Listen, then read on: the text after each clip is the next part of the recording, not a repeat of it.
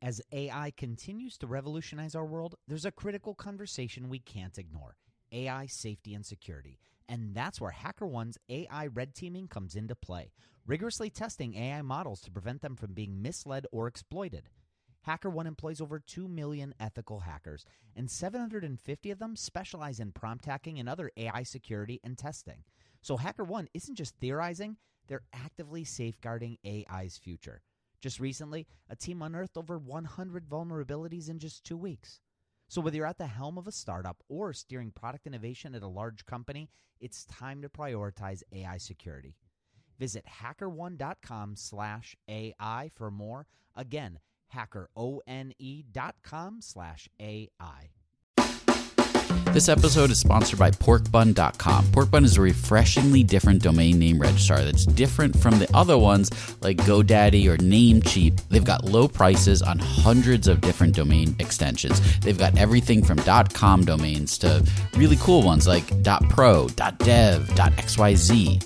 Every domain name at Porkbun comes with tons of freebies too, like SSL certificate, WHOIS privacy, DNS, URL forwarding, and hosting trials. Because why pay for things that should be free, right?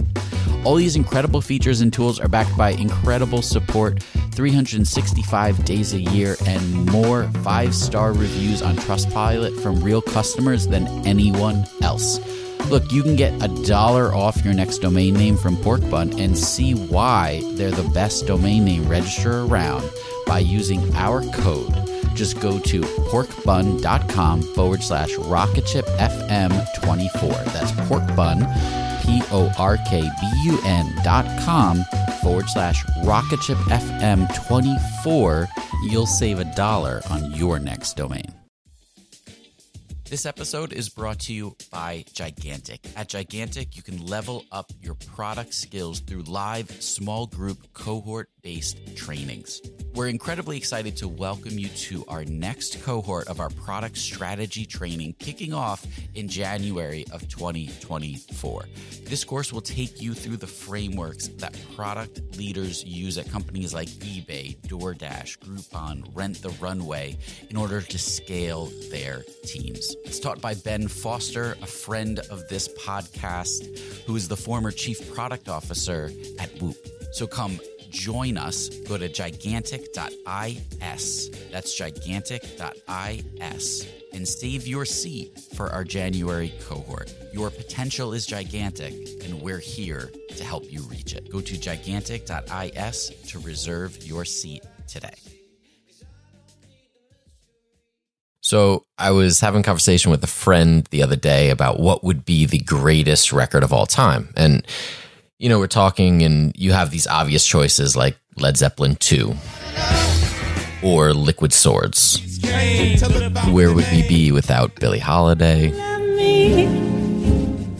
And then some not so obvious choices like Wilco's Yankee Foxtrot Hotel. And one of my favorite records of all time, Tricky's Maxinquaye. Or when Squarepusher showed us how soulful electronic music could be with Music Is Rotted One Note. But really there's there's just one album that I always come back to. And this is an album by an artist whose catalog I generally dismiss.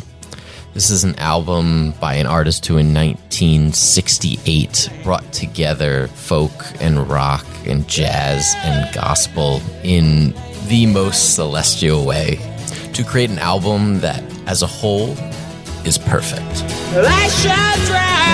Chariot down your streets and cry. Van Morrison's Astral Weeks.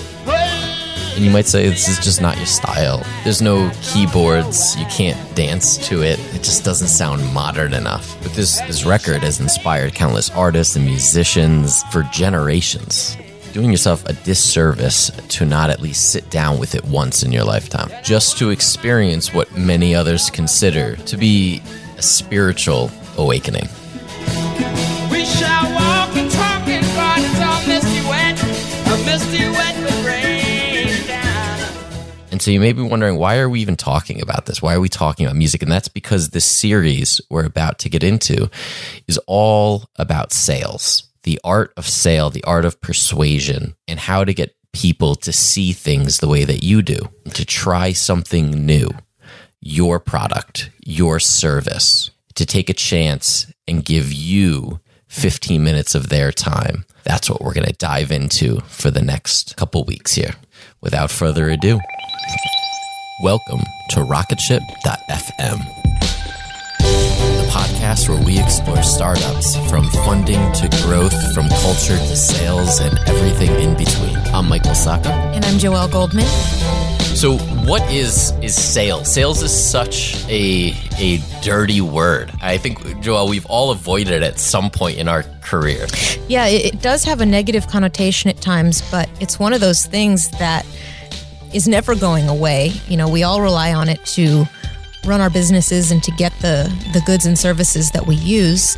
And we're really doing it all the time. And I, I think even when we don't realize that we're selling, um, if we have a product and, you know, if we're the founder, if we're the customer service, if we're in sales, if we're in marketing, we're really selling. We and, and we're selling all the time. And if, if we demystify sales a little bit, which is what we're hoping to do, I hope we can really open up uh, your eyes to see that sales is really the most amazing thing.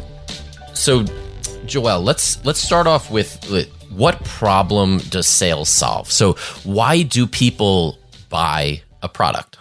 In the classic sense, sales is essentially selling what you have in stock. Uh, you have something to offer that solves a problem, and someone with that problem will pay you for that that service or product.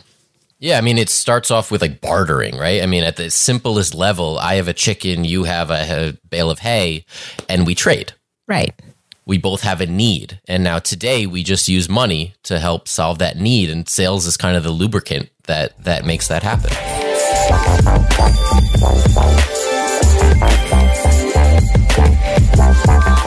So let's talk about what makes a great salesperson. Now, Joel, you talked with Justin Rothmarsh, who wrote a great book on sales. Um, what did he have to say about the qualities of a great salesperson? So, Justin broke down the qualities of a great salesperson into three distinct things. There are three requirements. The first is that you need good product knowledge, um, uh, exceptional product knowledge, and probably industry knowledge and product knowledge together.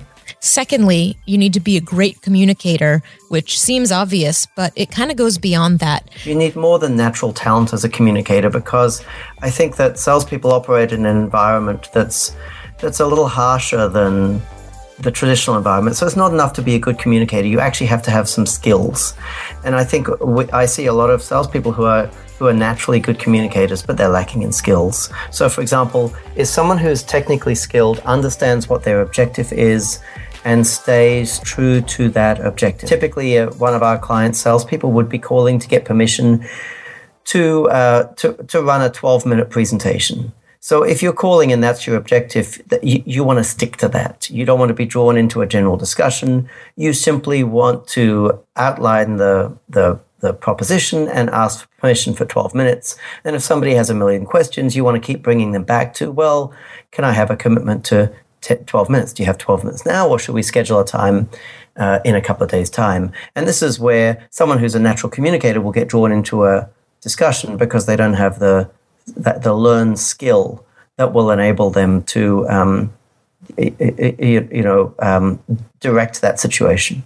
And thirdly, you need to have a really strong sense of self. It's a little bit like new product development, and it's a probabilistic game. Most of the cases that you work on or initiatives that you work on will end in failure. So you you got to be good with that.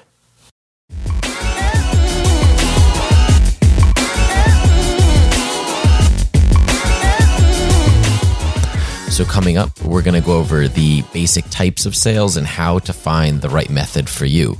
But first, a quick message from our sponsor. And now, back to the show. So there are two basic categories for sales. There's inside sales, which is based on inbound interest and you're reaching out to people who already showed interest in your product. And then there's outside sales, which is going outside of your organization and often cold reaching out to people either in person or on the phone or via email.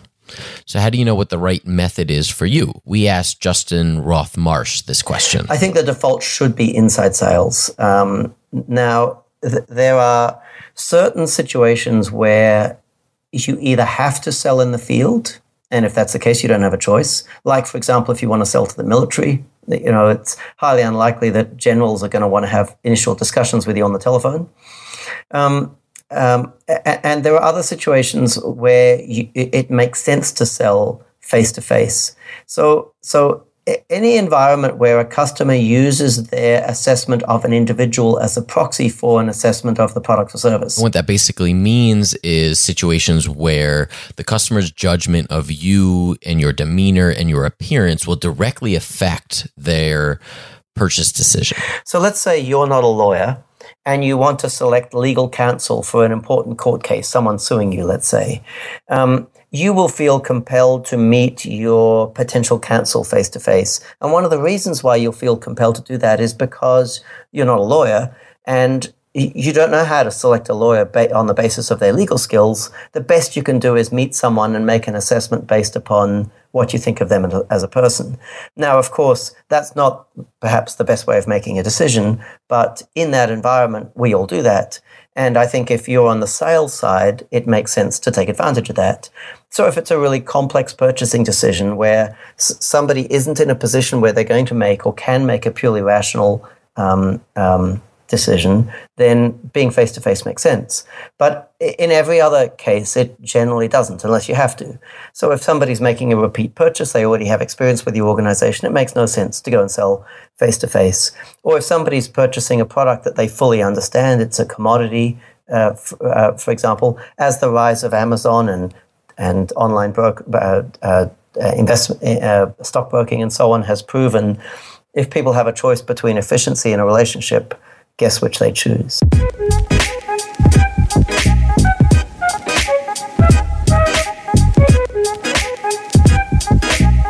So, Michael, what are some of the different ways a company can kind of set up their sales model? Yeah, I think this is this is interesting because it, it really depends on the type of software that you're selling or the type of product that you're selling.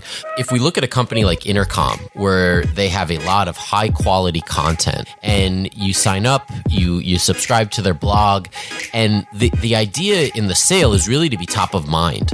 And so for them, they want you to be on the email list. They want you to see them every week. They want you to read their content. And when you're ready for them, you'll let them know and you'll sign up for the product. Now, if we look at a, a company like Close.io, which is obviously it's a sales platform, um, but it's also heavily focused on you know their their actual uh, internally they're they're a very sales driven culture, and so when you sign up for Close and you start an account, you actually get a phone call and an email within four minutes from a sales representative, and that representative wants to know what your problem is, why you're using Close, if you have any any issues that you're trying to solve and can close be a good fit for you um, and it, it really brings you into the product quickly. And, and, the idea is to close that sale as fast as possible. What if you don't have a lot of inbound traffic coming your way? How would you approach sales then? Well, I mean, if we if we look at someone, you know, the advice of someone like like Justin Roth, getting that inbound is key. Uh, but if you're just starting out, you can always do outside sales, which is cold calling or cold emailing targets. And so we talked to Melanie Gordon of Tap Hunter about how they do it. So you mentioned that face to face sales, outside sales is one of the most expensive ways you can acquire a customer. Yes. A lot of SaaS companies and tech companies are obviously relying on inside sales. When would it make sense to have an outside salesperson? You know, it really depends. You've seen a lot of models late i mean even in the past 10 years with companies like groupon and living social and a lot of those companies had hybrid models and some of them still do so they'll have a hybrid where the account executive is just calling into a certain market or city and setting up a bunch of appointments, and then they'll spend a few days getting there, right? Um, and it also really depends on what your lifetime value and what your you know your annual contract value is if you're even able to cash flow this sort of structure and so there is no perfect answer but it also relies heavily on you know what what your contract value is um, for for the customer and a lot of SaaS companies, you know, are, aren't able to do that. And then if you do have more of an enterprise type sale, then, you know, probably scales, outside sales can scale a lot better.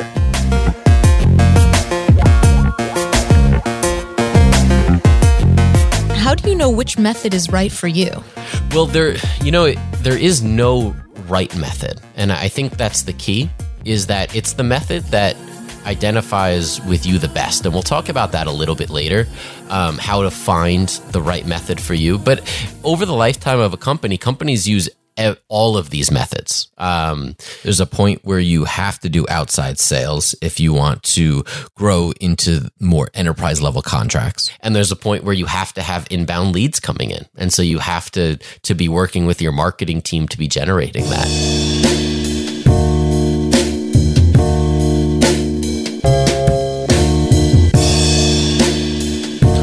One thing that's always consistent, no matter what your sales strategy is, is the pipeline. The pipeline is your sales lifeline. It's all of the deals and their stage. And these could be an email list, it could be phone numbers, but it shows what potential sales you have coming up and eventually how likely you are to land them. No one does it better than than Tap Hunter. And Joel, I think you interviewed Mel a bit about this.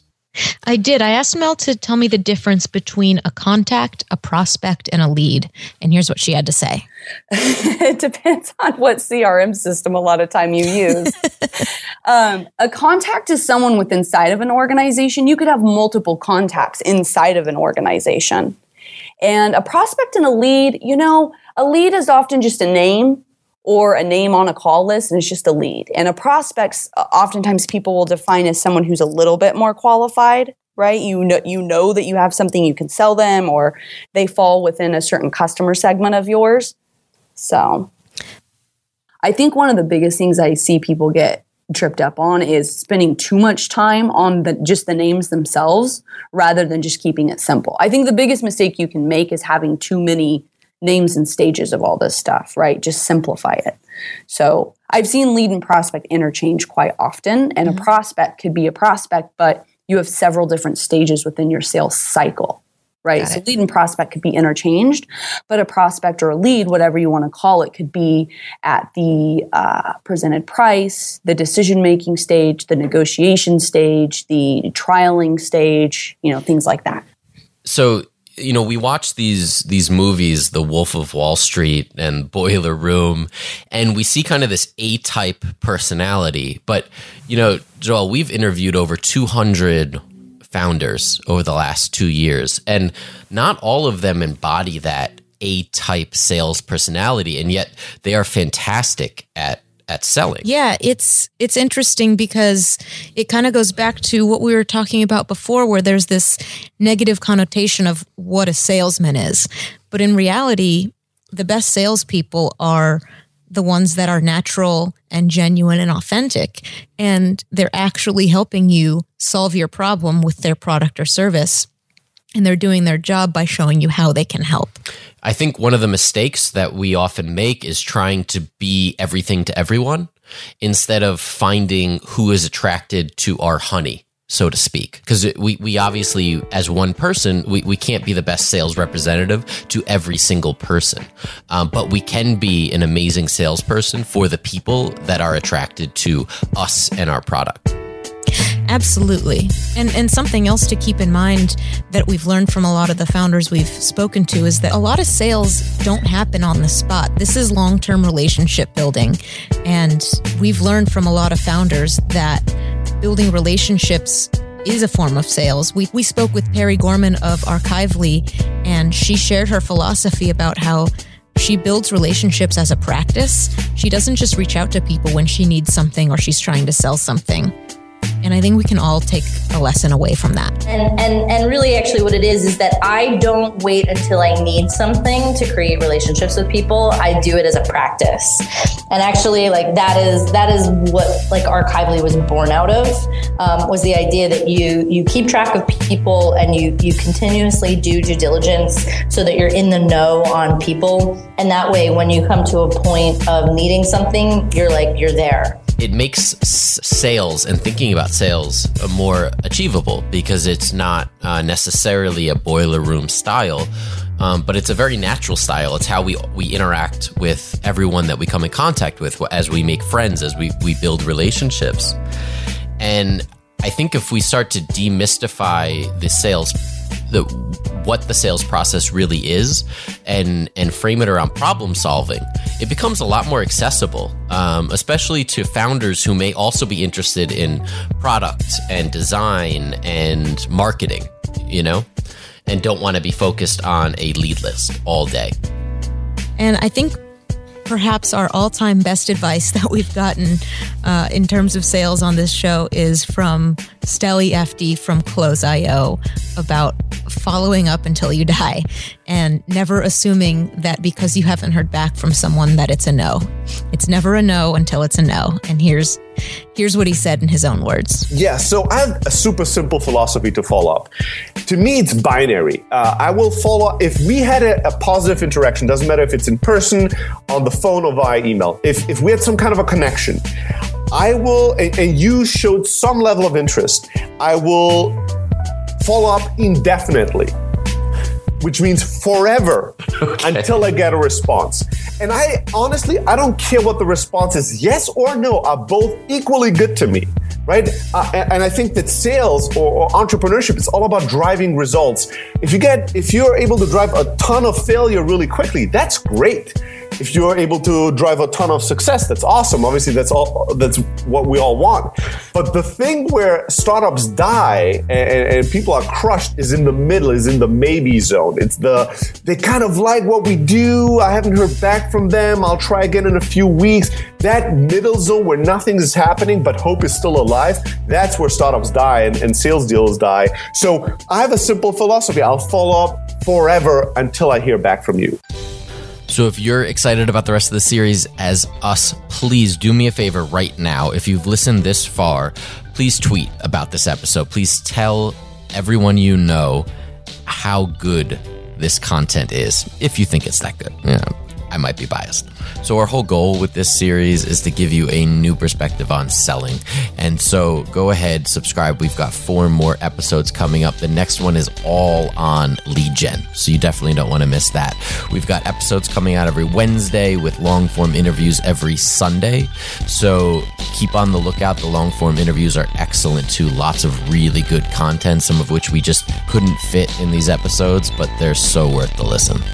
Huge thanks to our sponsor, Pipedrive. Go to pipedrive.com forward slash rocket ship and you'll get two months absolutely free. I know there's a lot of you out there who have never reviewed the show. If you've been a long time listener, even a new listener, just leave us a quick review in iTunes. It helps out so much. And if you haven't yet, follow us on Twitter at RocketShipFM. You could follow me at Michael Sacca and Joel at Joel Goldman. We'll see you here in just a couple days. Hey, I want to on that one. Uh, please subscribe. Bye bye.